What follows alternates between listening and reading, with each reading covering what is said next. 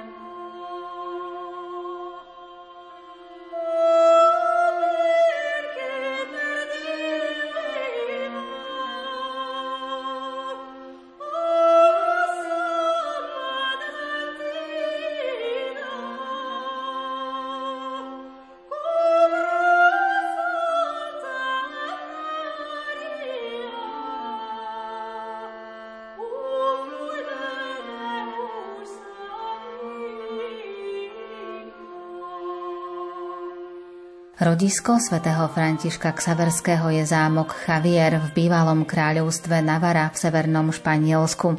Svetlo tohto sveta tu uzrel 7. apríla 1506 a národnostne bol Bask, takisto ako svätý Ignác z Loyoli. Svetý František Ksaverský bol hrdý Španiel, keďže pochádzal z bohatej rodiny. Tí ho vyslali aj na štúdia do Paríža v roku 1526 a tu sa aj stretáva s Ignácom v roku 1529. Treba povedať, že Ignác neurobil dobrý dojem na Františka Ksaverského.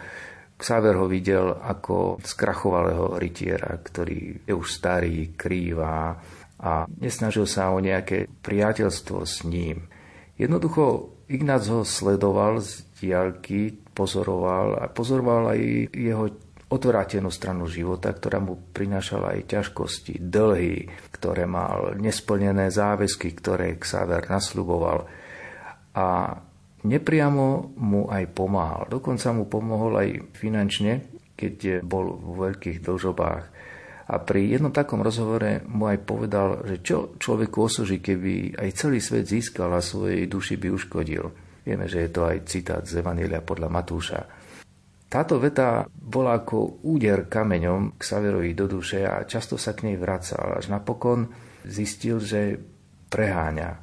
Ešte skúsil v roku 1531 budovať nejak svoju kariéru na tom svojom šľachtickom pôvode a zaobstaral si aj cisárske osvedčenie o tom, že je šľachtic so všetkými právami a výsadami. Takto s týmto potvrdením mal prístup aj k výnosnejším úradom a aj vyšším hodnostiam ale z Navary dlho neprichádzalo žiadne osvedčenie. Ľahostajnosť jeho príbuzných sa stala aj nástrojom Božej prozreteľnosti.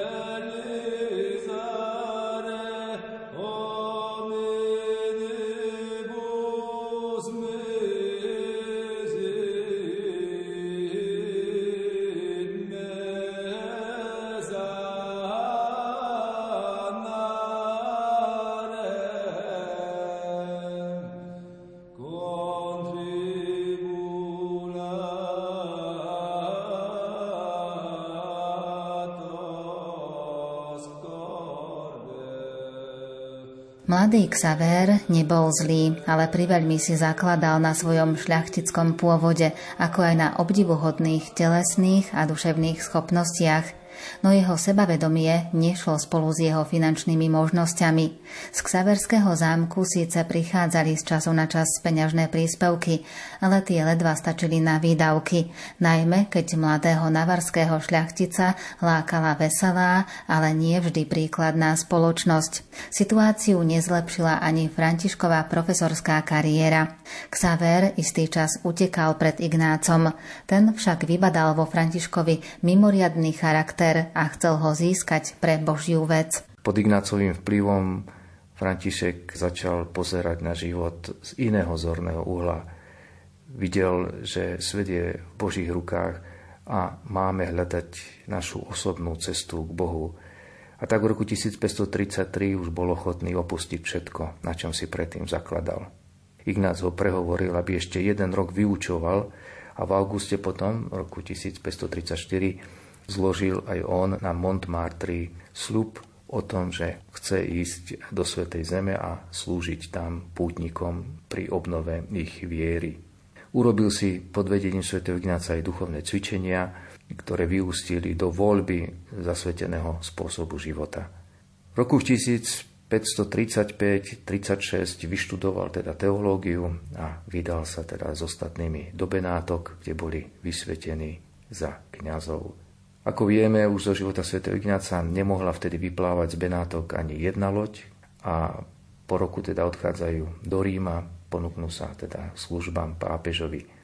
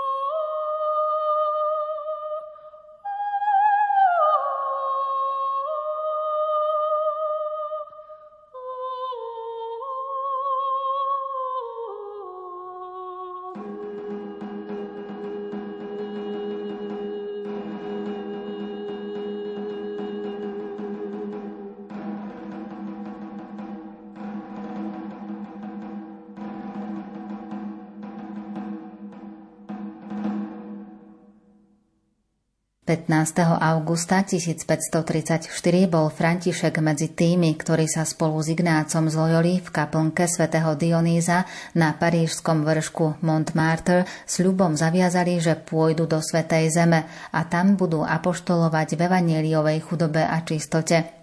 Ak sa im nepodarí dostať sa do Palestíny, dajú sa k dispozícii Kristovmu nástupcovi na zemi, pápežovi. Vtedy portugalský kráľ Jan III požiadal Sv. Ignáca, aby mu niekoho zo spoločníkov uvoľnil pre misie v Indii, kde Portugalsko malo svoju kolóniu. Svetý Ignác najprv určil Šimona Rodrígueza, ale ten, keď prišiel do Portugalska, tak sa zamestnal prácou v hlavnom meste, že na cestu do Indie ani nepomýšľal. Bol žiadaný práve pre službu kráľovského dvora v Portugalsku. A tak František Ksaverský pod vplyvom týchto okolností je k dispozícii ísť do Indie a tak odchádza v roku 1541 z Európy do Indie. Cesta trvala vyše roka prichádza do mesta Goa v Indii, kde Portugalci mali pomerne dosť veľa aj kostolov. Pekne to tam vyzeralo aj z kresťanského hľadiska. Ale mimo Goji tá situácia bola veľmi žalostná. Keď sa František dopočul, že na rybárskom pobreží na juhu je síce 20 tisíc pokrstených, fakticky išiel medzi nich, ale zistil, že tí ľudia nič nevedia iba to, že sú pokrstenými. A tak ich učí modlitbe, bráni ich pred svojvoľou pohanských kráľov, pred svojvoľou kolonizátorov a pracuje na prehlbení ich viery, zaklada školy, krsti nových ľudí. A z tej doby je taký známy jeho list do Paríža, kde píše o tom, ako by chcel kričať pre všetkých, ktorí majú viac účenosti než viery, aby prišli pomáhať práve do Indie a vychovávali s pohanou práve kresťanov, ktorí to potrebujú.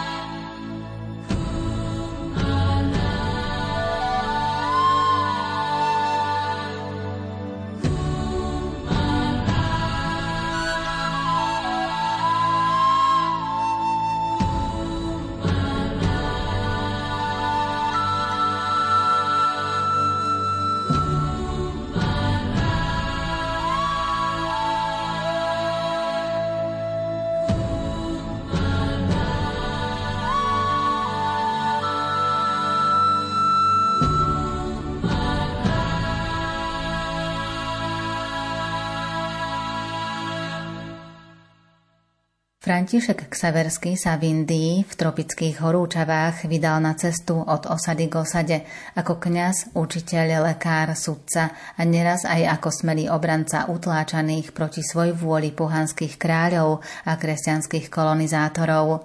Na viacerých miestach založil školy, vybudoval kostoly a po patričnej príprave pokrstil tisíce dospelých aj detí. Okrem juhovýchodného pobrežia pôsobil aj na ostrove Manar a na juhozápadnom pobreží v Travankore, kde pokrstil vyše 10 tisíc rybárov. Prorocky smelé vystupovanie a mimoriadne uzdravenia, ktoré sprevádzali jeho účinkovanie, mu získali povesť Božieho muža a divotvorcu. Dostáva aj správy o tom, že ešte ďalej na východe, na ostrove Celebes, sú dvaja králi, ktorí hľadajú kresťanských misionárov. Celebes je dnes ostrovom v Indonézii. A tak sa vydá z Indie ďalej na východ, zdrží sa nejaký čas v Malake, čo je dnešná Malajzia, a dosvedel sa od tamojšieho kniaza takisto podrobnosti, aké sa dejú práve v tejto oblasti.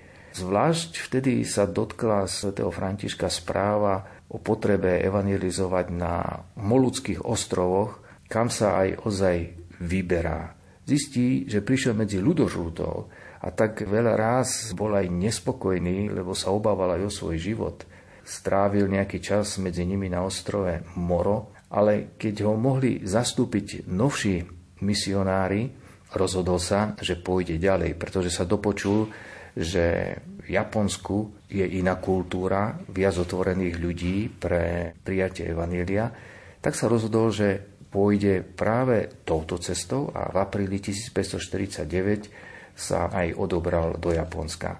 Cestou tá sa zoznámil s dvomi Japoncami, ktorých získal aj pre kresťanstvo a tí mu pomohli v takej tlmočníckej práci. Keď pristáli na japonskom ostrove Kyushu, jeden z týchto jeho pomocníkov Japoncov získal pre kresťanstvo svojich známych a príbuzných, takže František hneď pokrstil vyše 100 ľudí krátko po tom, čo sa vylodil v Japonsku. Ale cesta ku kresťanstvu v Japonsku bola o mnoho ťažšia. Pocítil to najmä pri stretnutí so šľachticmi, ktorí mu často namietali, ale mnohokrát si ho aj nevšímali. V každom prípade jeden z týchto šľachticov v Yamaguchi bol veľmi otvorený Františkovi a preto František v tomto meste si aj spravil také centrum, odkiaľ vychádzal Chcel navštíviť cisára, ale cisár bol práve po prehratej vojne, takže nemal veľa chuti sa s Františkom Ksaverským nejak baviť. O to viac, že František Ksaverský prišiel tam v takých ošúchaných šatách, neurobil dobrý dojem a si to aj sám uvedomil a preto sa vrátil späť k svojmu známemu šľachticovi do Yamaguchi. Od neho si zobral také šaty slávnostnejšie, viac darov zobral so sebou a späť sa vrátil na cisársky dvor, kedy si ho konečne všimli. Vtedy František aj mohol urobiť aj viac. Evangelizoval takto ďalších šľachticov, ktorí teda boli niekedy aj politicky silnejší než samotný cisár v Japonsku.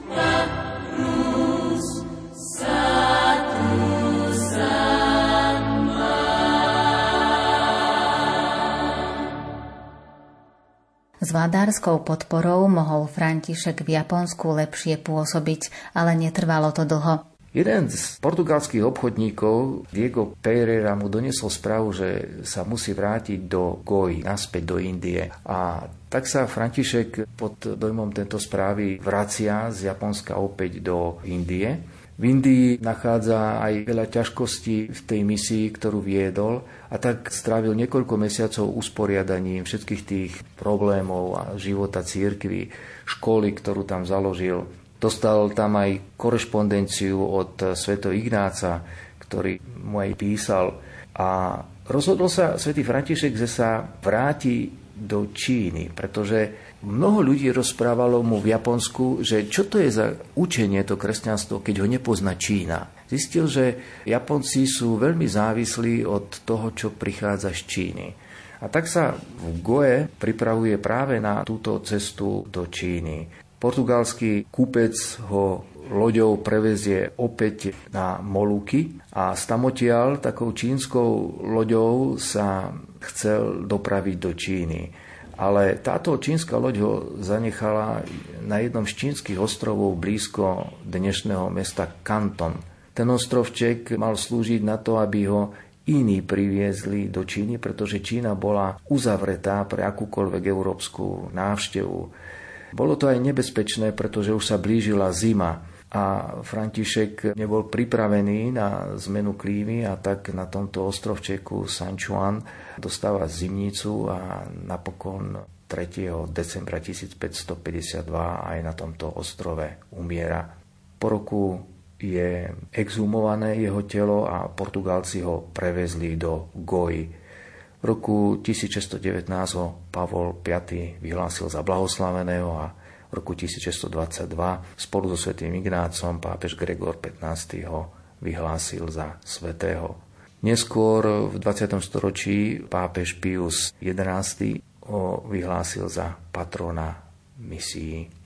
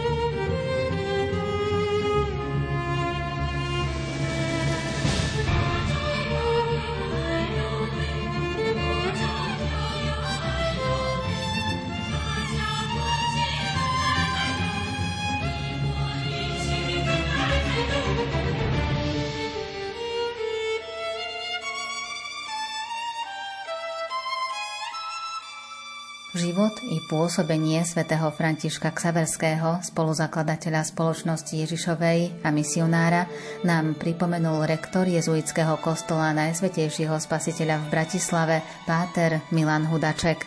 V ďalšom vydaní relácie Kláštor a rehoľný život vám dáme do pozornosti ďalšiu osobnosť spätú so spoločnosťou Ježišovou, svätého Petra Fávra.